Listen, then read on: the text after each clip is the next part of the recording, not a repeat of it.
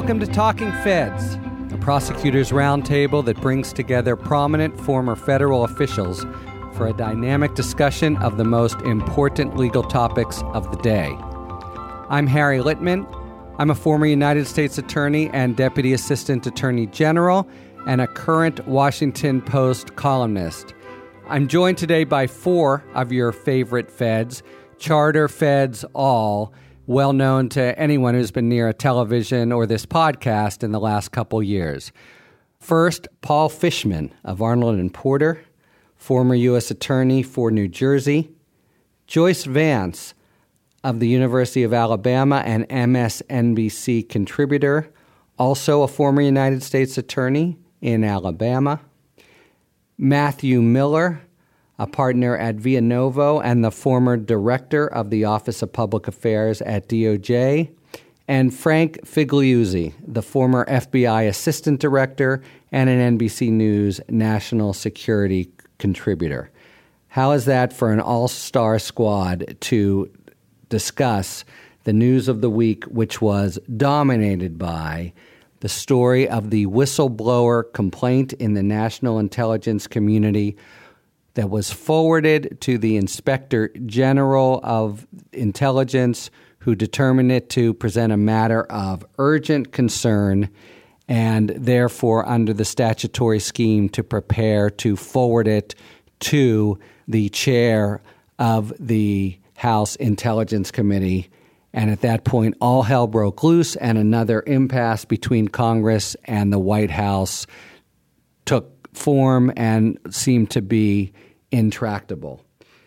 Details emerged that the call concerned a promise that the whistleblower found very troubling and that we now know appears to have involved the president, President Trump's efforts to get the Ukraine government to provide dirt on Joseph Biden's son, Hunter, who worked at the Ukrainian gas company for a time. We'll develop this as we go, but let's dive in, starting with I think it'd be useful to get a sort of feel for this whistleblower and the program. It's a special program for the national security community, unlike other whistleblower programs, and I'm a whistleblower lawyer.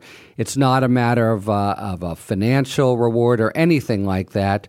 It just gives a cover for someone in the national intelligence community. I wonder, Frank, given your having come from there, if you have a sense of it, and if you have any sense of who this anonymous person is, generically, who has started this whole latest controversy between the White House and the Hill. Well, I think first there's it's important to say to to just tell our listeners why there is an intelligence uh, whistleblower provision and why it seems to have some unique aspects versus some other whistleblower provisions. It's the nature of intelligence to come right up to that line of being invasive in terms of privacy, uh, doing things that are extremely uh, cloaked in secrecy often highly classified actions. And so that's ripe for abuse. And so the, the, the whistleblower provisions for the intelligence community were designed to recognize that there's got to be an outlet for career professionals or anyone to come forward and say, I think, I think we're getting into uh, illegality. I think we're getting into exploitation and abuse. And, and the one aspect I think that strikes me as as kind of uh, being unique is that it, it ties the hands of others when this whistleblower comes forward. It says to the inspector general, if you find this credible and urgent, you've got no choice but to come uh, and report it to the intelligence committees in Congress. Why do we need it in the first place? Why can't the professional just come forward, tell his bosses, and hope you know, and assume everyone will do the right things within the the national intelligence community? Well, I think we've become painfully aware, certainly during this presidential administration, that assuming that people will do the right thing, uh, it doesn't work. And there's a concept that agencies should be able to police themselves, but yet there should be some independent body attached to that agency who understands the work of the agency, the people of the agency, and can independently investigate the allegation. That's why there's this provision where you've got to find it, somebody's got to find it credible and urgent. And so that's why we, we want that kind of process in place. Well, so what the IG? Why not the DNI? Who, does the IG have some sort of independence here? Well, that's the way inspectors general are set up, typically to have that degree of independence. What's broken here and what we're seeing not work here is that the DNI has stepped in and asserted some kind of authority that, that quite frankly, he doesn't really have. And yet he's gone to the Department of Justice to try and get them to weigh in. They've weighed in. And again, that's not part of the whistleblower provision here. So someday when we're all looking back and we're we're taking notes, hopefully now on what needs to be corrected in the future, in the next administration, this is one of them. We've got to we've got to even strengthen more the uh, independence of inspectors general. Although it is interesting to know what you would possibly do here. Does everyone agree? The statute just says it couldn't be clearer the the IG just sends it to the Hill, the Intelligence Committee. There's never been a problem. This is the first problem, and it's sort of as clear as clear can be, or is there some ambiguity that the administration is exploiting? I actually think it's different than that a little bit. Maybe maybe I'm reading it differently than than you guys are, and I haven't. Uh, and and the intelligence community is not a place where I've lived. But my reading of the statute is that the inspector, once the inspector general gets the complaint, that the person's not supposed to go directly to Congress. It's got to go to the IG. And the IG, if the satisfies the two criteria that Frank just outlined of, of credibility and urgency, the IG then has to report the claim to the DNI, to the Director of National Intelligence, who, of course, is a political appointee of the president's. The, the DNI then has seven days to then himself report it to the Hill. It's not a discretionary call. The statute says that the DNI is supposed to report. Shall, right? Shall report. Shall. So I agree with Paul's call on that, but I think then the question becomes how do you enforce it? What do you do if the DNI won't go along with it? Because they take this position that you can't review these decisions in court. You know, typically you'd think if it's a purely ministerial duty, file a petition for mandamus and have a court order the DNI to do what the law clearly says he must do, but the government apparently will take the position that this is an unreviewable decision. Um, which just seems ludicrous to me. Well, what's, what's also interesting, Joyce, is the look. The D, the question is, did the did the DNI decide not to do this on his own? Did he did he ask Bill Barr for advice? Did he tell the White House? Did the White House say he can't do it? I mean, the, presumably the president can often does tell people not to do stuff, as we know in this administration that they're supposed to do. Uh, and so that, that that one of the interesting questions here is not just that he refused to follow the law and didn't do it, um, at, but that but that other people weighed in who presumably have no role. Yeah, that is interesting. Any speculation, Matt, about how the DOJ got into the act here in the first place?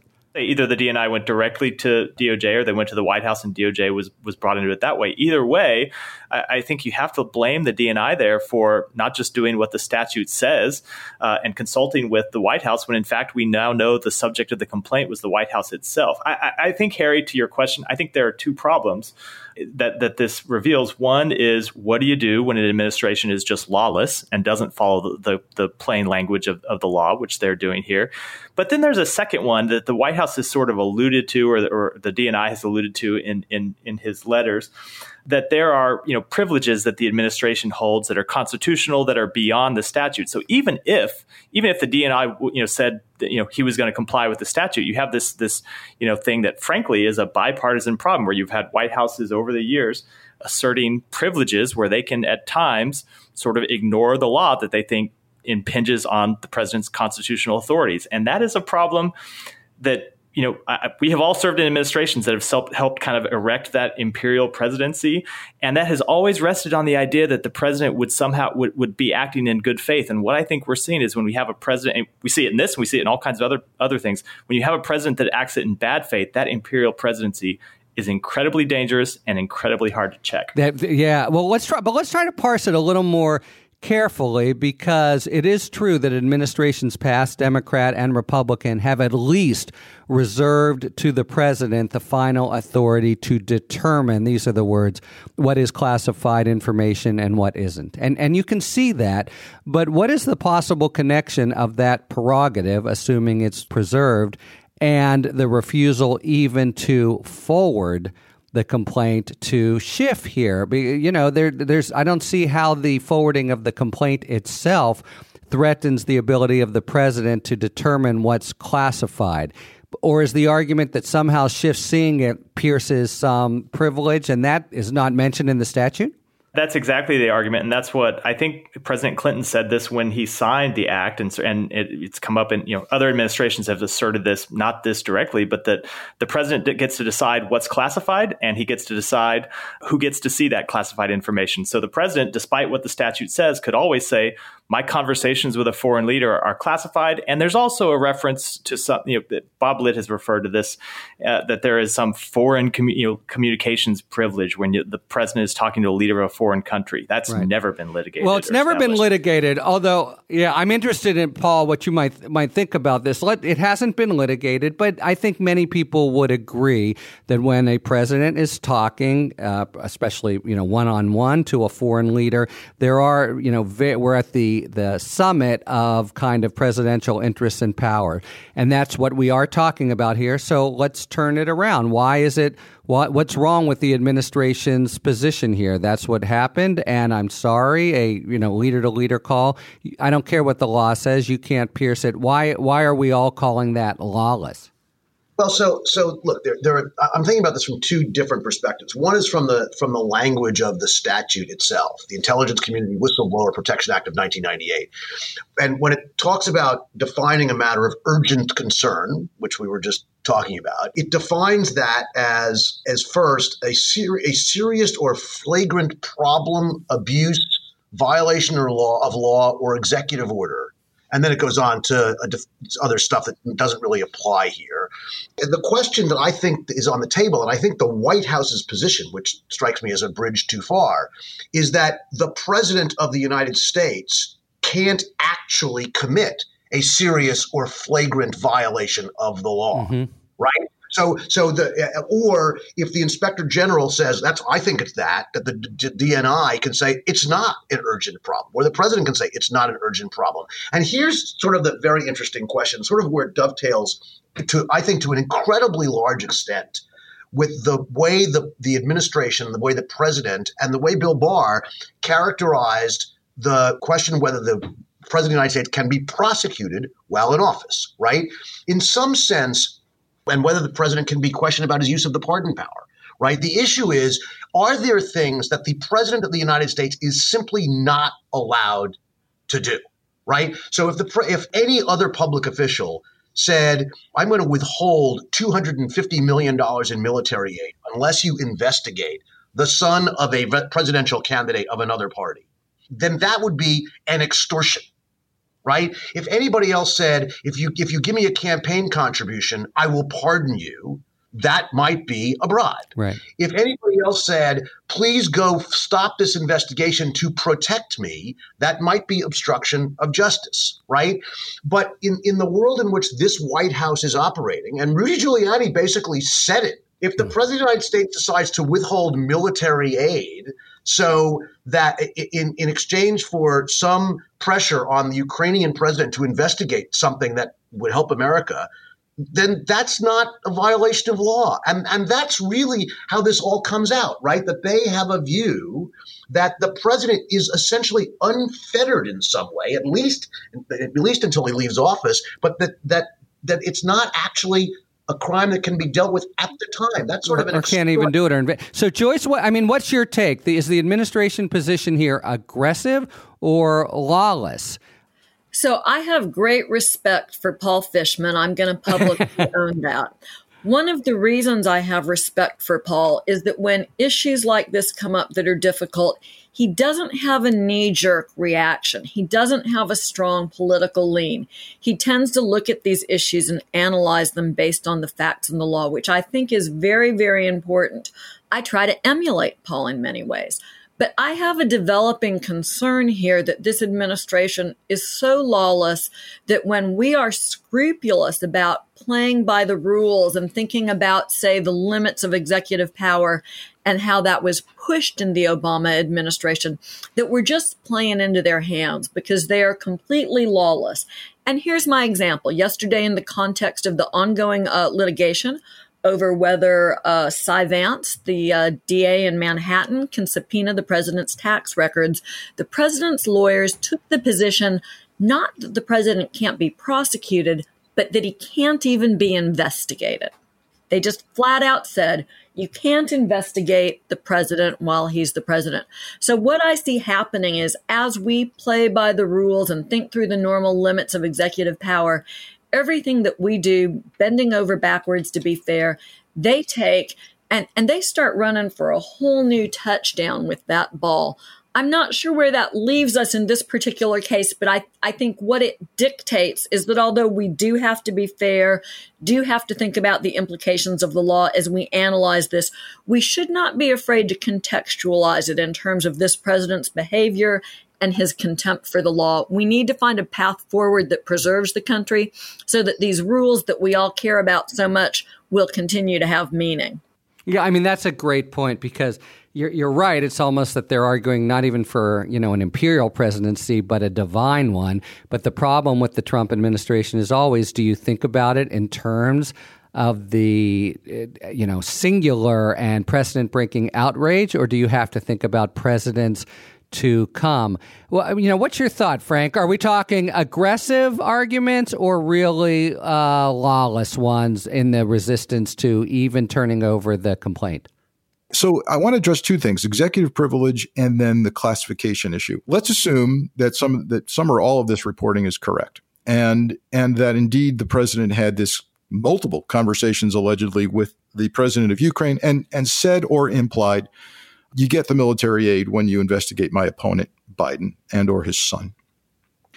I think the average American on the street would say that executive privilege should not apply to an unlawful act. And I and I think clearly one of the most popular statutes used um, federally for public corruption, Title 18 USC uh, 201B, talks about a public official directly or indirectly demanding, seeking, receiving, accepting, or agreeing to receive anything of value. Now, that would be a Ukrainian investigation of Biden in return for his official act, and that could be granting Ukraine half a billion dollars in military aid.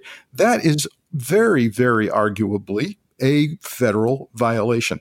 I don't think executive privilege applies to that. So when when the DNI or the AG says one of the reasons we don't want this going to the Hill is because it, it, it contains executive privileged uh, communications, I think that's nonsense. Now, there's an interesting argument on the classified side because, as has already been said, the president can decide not only what's classified, but who gets to see that classified? You can actually, even in my prior position in the FBI, I could actually delineate and name the people that can own only those people who can see this particular document.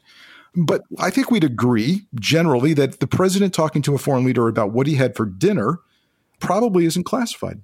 Now we're as we get closer to a discussion of quid pro quo, when you get military aid. Uh, now we have a, an interesting classification argument. But I would say that if you give it to the House or Senate Intelligence Committee, they have all the classifications in the world. You can easily get around that classification issue. Yeah, no, I so I think that's the core. I mean, I yield to no Fed in respect of Paul Fishman, but I, I think I do join Judge Vance's uh, majority opinion here, and for that very reason. Granting, Can I, hey, Harry, wait a minute. I, I, maybe, maybe I, maybe I lost this in the discussion, and I've been friends with Joyce for for a decade, uh, and, and and she has that she has that such a sweet way, of sticking, yeah, such that sweet voice way of yeah. sticking the ship the shoulder blade. But but I actually I actually thought we were in the same place. I didn't mean to suggest that I thought what the what the White House was saying was okay.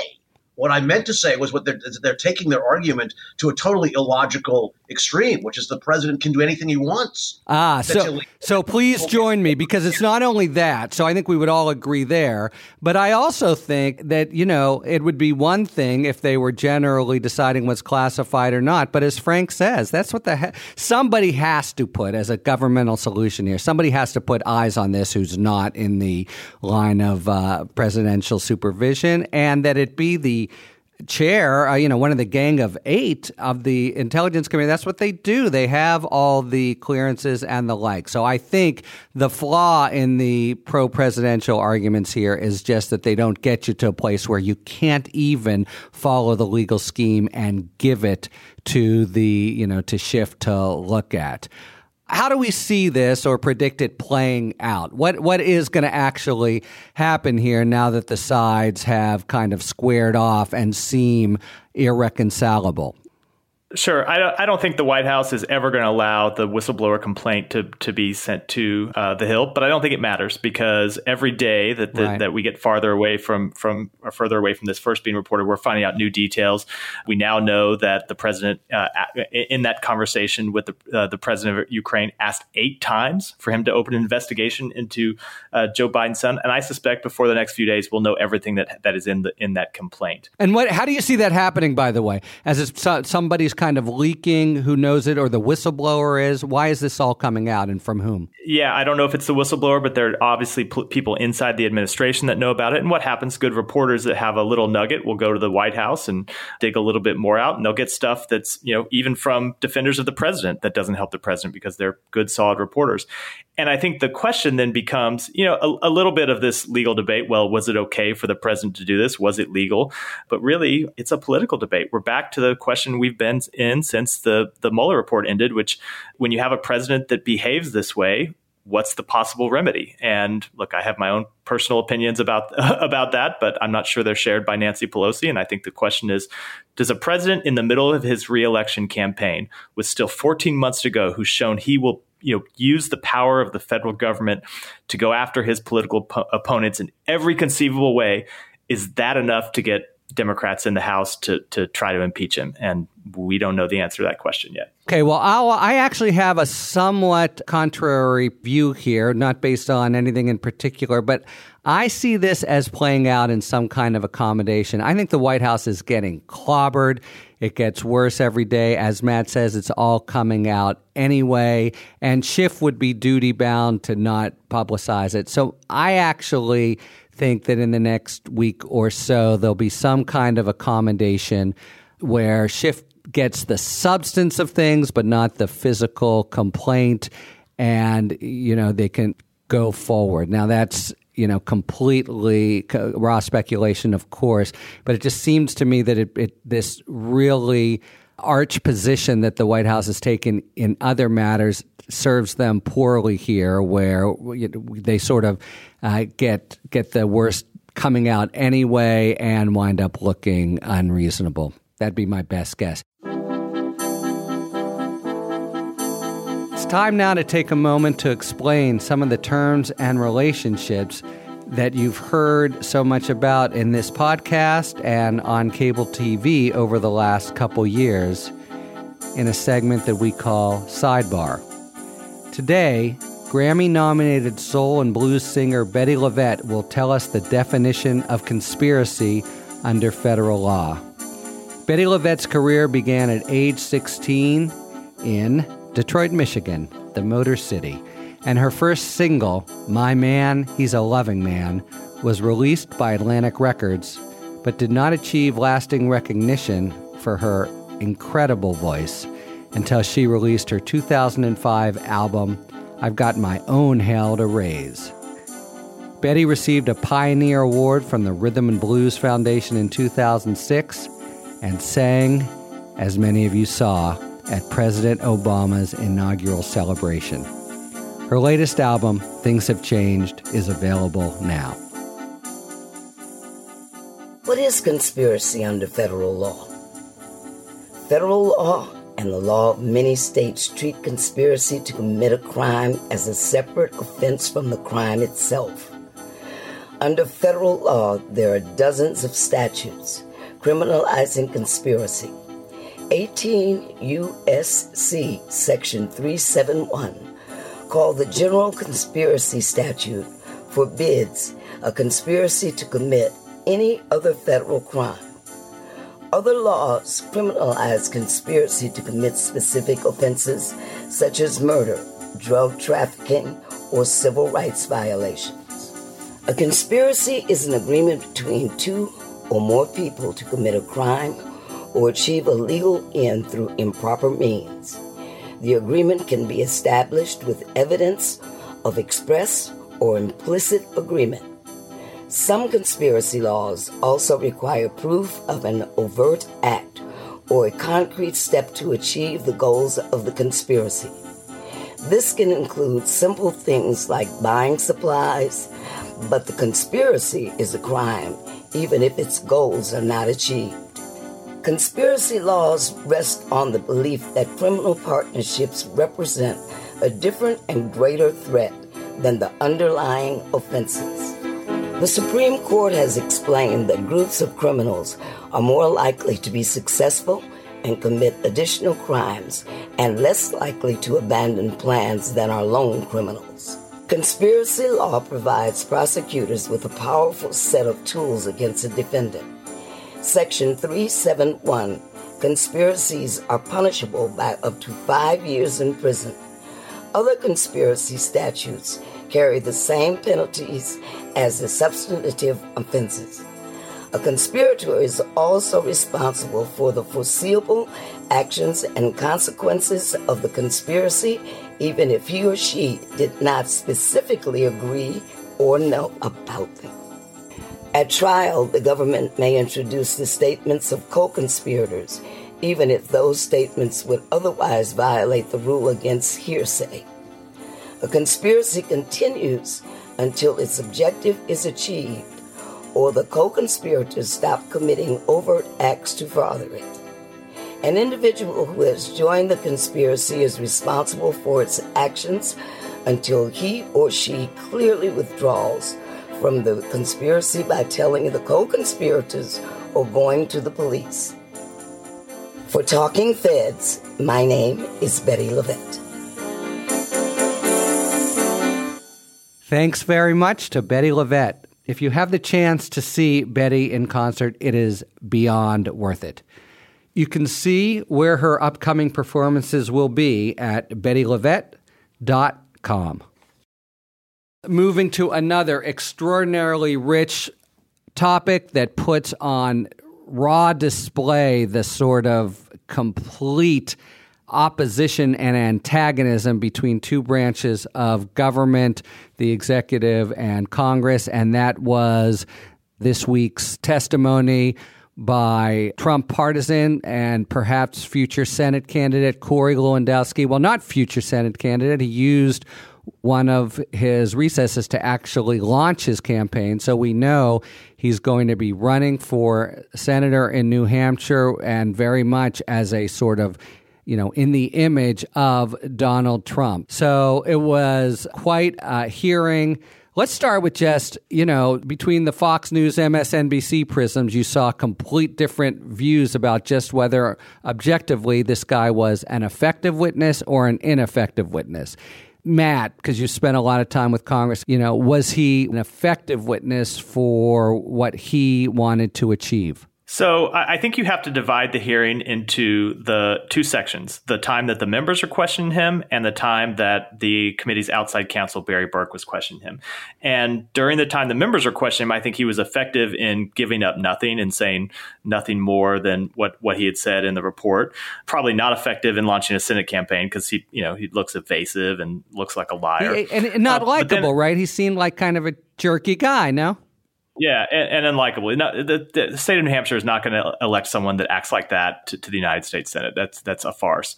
But then I think that during the the, the last thirty minutes of the hearing, when Barry Berke got a hold of him, um, I, I, thought he really, you know, I mean, reduced him to shreds. He ha- got him to admit that he lied on television, and really, I I think I think it was a very effective display, and the kind that if we saw more often in these hearings. Yeah you know, would probably we'd probably be in a different place in terms of public opinion about what this investigation has found. Yeah. So, uh, Joyce, you know, what would be your professional assessment as a prosecutor here of Berke's cross examination? Was you know, did did it in fact completely uh, demolish him? So I thought that Barry Berke very effectively took Corey Lewandowski apart piece by piece for everyone to see. And anyone who maintained after watching that cross examination that Lewandowski had done a good job was just posturing for the cameras. It was classic. I will play it for my law students. I think everyone needs to see 30 minutes of, you know, this is this is classic, right? Trump and the, this administration, they've been great at using procedural and tactical maneuvers to keep the truth from coming to light. What happened with Barry Berke's cross examination was the truth actually coming to light in an unfettered way. Yeah, the crucible of cross examination, right? I mean, imagine, say, a line of questioning like that directed towards, say, the president or Don McGahn. Paul, you you're uh, you you you agree with the professional kudos for Berke here? Well, yes, but I think that does beg the larger point, which is that, um, and I think Matt got it right. If this happened all the time, people would think differently about A, how Congress conducts its investigations, and B, mm-hmm. we'd get a lot more information. You know, I, I, remember, I'm old enough to remember not just the Whitewater hearings where Mike Chertoff and Richard Benveniste were the lead counsel for the respective parties on the Whitewater Committee and had lots of time to ask questions. We all remember Arthur Liman, for those of us who are old enough to yep. remember at the Iran Contra hearings. I also remember George Mitchell, was a former U.S. attorney, when he was on that committee asking very great questions as well. Look, the, the, the, if you if you want these hearings to do something other than just produce sound bites, you have to give people more than five minutes to ask questions. You can't do a real cross examination of anybody in five minutes on complicated issues like this. You got to if you watched how Barry set it up with tape and so forth, you need to do that. And second, you need people who really know how to ask questions. We have not seen an enormous amount of that. I mean, I just remember one episode relatively recently in which AOC was actually pretty good at it right? No legal training, but that's what you have. You have to decide that that's what you want to do. Matt, just a quick question: Could that could this have been done the entire time? It's just a matter of the whether it's the Republicans or Democrats who's ever in the majority wanting, you know, not being able to resist the five minutes of TV. Could we always have had this? Yes, we could have always had this, and I'm told that even some of the more junior members of the committee would be fine with um, the 30 minutes coming at the the beginning of the hearings, and it's the senior members who don't want to give up their airtime. But since he's been there, and and after Berke kind of draws blood, we're having all this talk about a possible contempt action toward him. You know, what's that about, and do you see it as gaining actual purchase? Yeah, two two separate questions. Right. I, I, the, the part about contempt actually having teeth and actually getting somewhere is what I think troubles us the most because certainly troubles me the most because it, it goes not to be melodramatic here, but it, it really goes to the heart of whether we're going to still have three equal branches of government. And I would love to see Congress attempt to hit people with contempt and actually do something about it. But we, we have to understand that contempt really, contempt of Congress is, is going to end up getting referred to DOJ.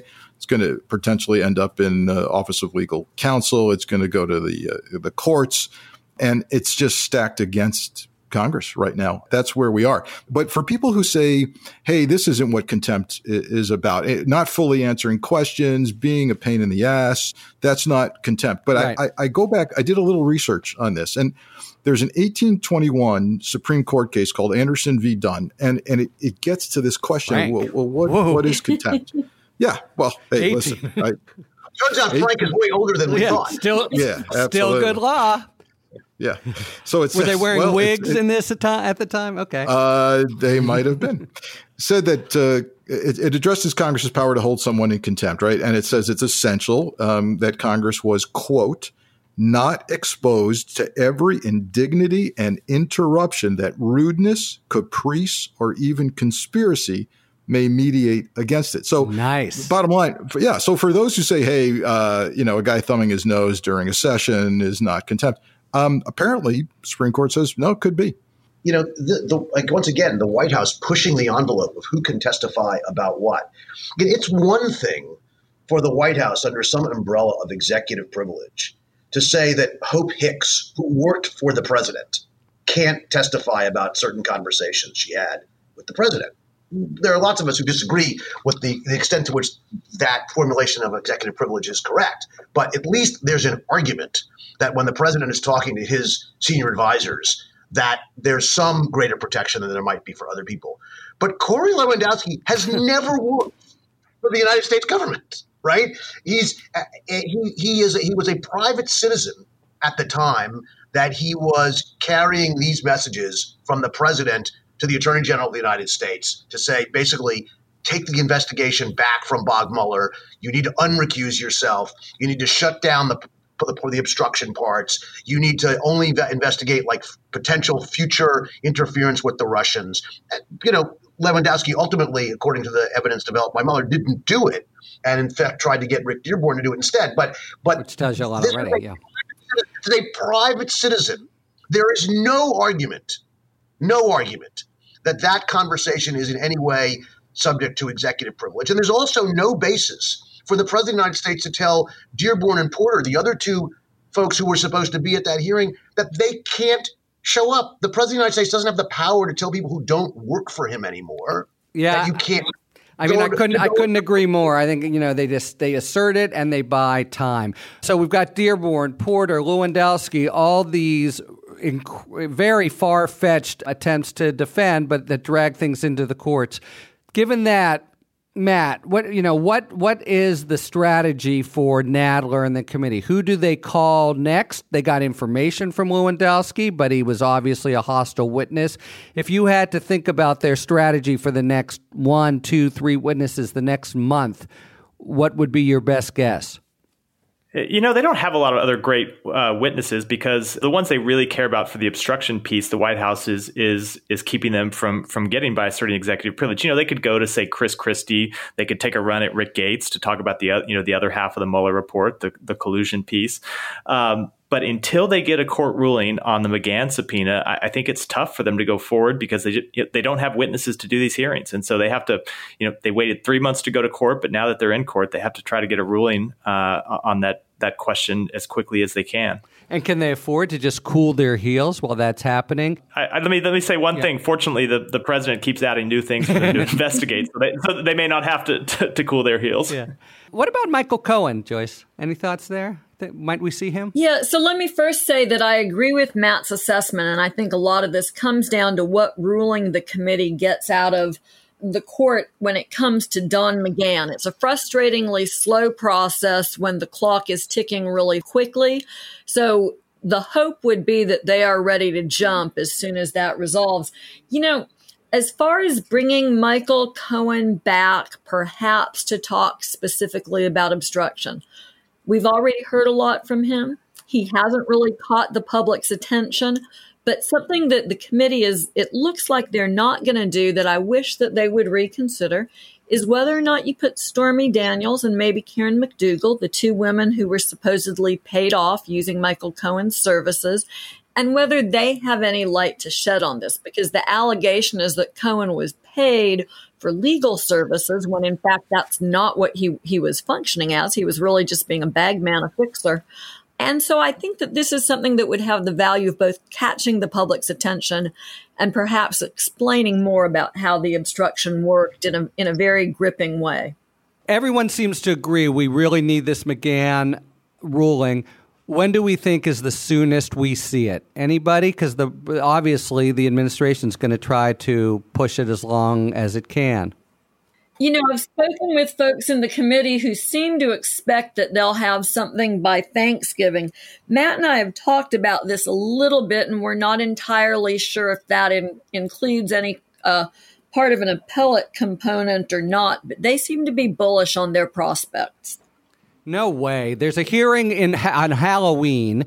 They get a quick ruling, but obviously the administration appeals it. Even, I mean, it seems to me even a fast disposition gets them buys the Republicans into next spring or summer. Any anybody think it's sooner than that? Well, let me ask you this, Harry. You know, let's just say that they get a ruling in their favor. Maybe there's no stay of that decision while it's appeal. Oh. That would seem to uh, to be very difficult for me because it would sort of prejudice the parties while the appeal was in, in motion. But if you don't expect a ruling on this, if you don't think that you can bring witnesses in, then it seems like this whole process is, is really just doomed from the start. And they seem to be acting like they think it's for real. Even if the House wins the lawsuit, leaving aside, let's say it happened in a week or yeah. two weeks, and the appeal got decided in a week or two weeks that just gets Don McGahn into the hearing room. It doesn't actually get him to give more information than Corey, Corey Lewandowski gave, right? He's still going to be directed by the president not to answer certain questions. He still has the potential. Maybe he'll reiterate all the things he said to Bob Mueller because maybe they'll make it. Maybe he can. Maybe he can say to himself, or the White House will say, hard to believe that that stuff's no longer covered by the attorney-client privilege or executive privilege because he's already disclosed it, right? But I, I, we're not going to get any more than we got for the Mueller. But don't you think that would be enough, Paul? I mean, with Lewandowski, we saw him resisting every effort to read text from the Mueller report because he didn't want that to become a viral soundbite. So that's I, that's what they're going to look for from McGahn, getting him to say his own words. It, but, but the question is, where does that sound go?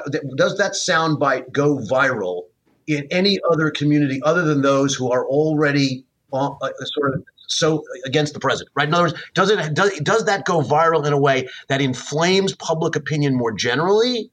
And I'm that's where I'm a bit of a pessimist. I have to say, I think that those lines are drawn, and I'm not sure that Don McGahn's testimony ultimately will help will help promote an impeachment effort, nor do I think necessarily it will even matter that much to the to the electorate. I think that the, the things are going to be fought on other grounds than that. And I actually feel a kind of a pessimist on whether we get to that world because Joyce, I think it's an excellent point. I can see a district court not granting a stay, but then I think the district the the court of appeals from for the DC reaches down and does it.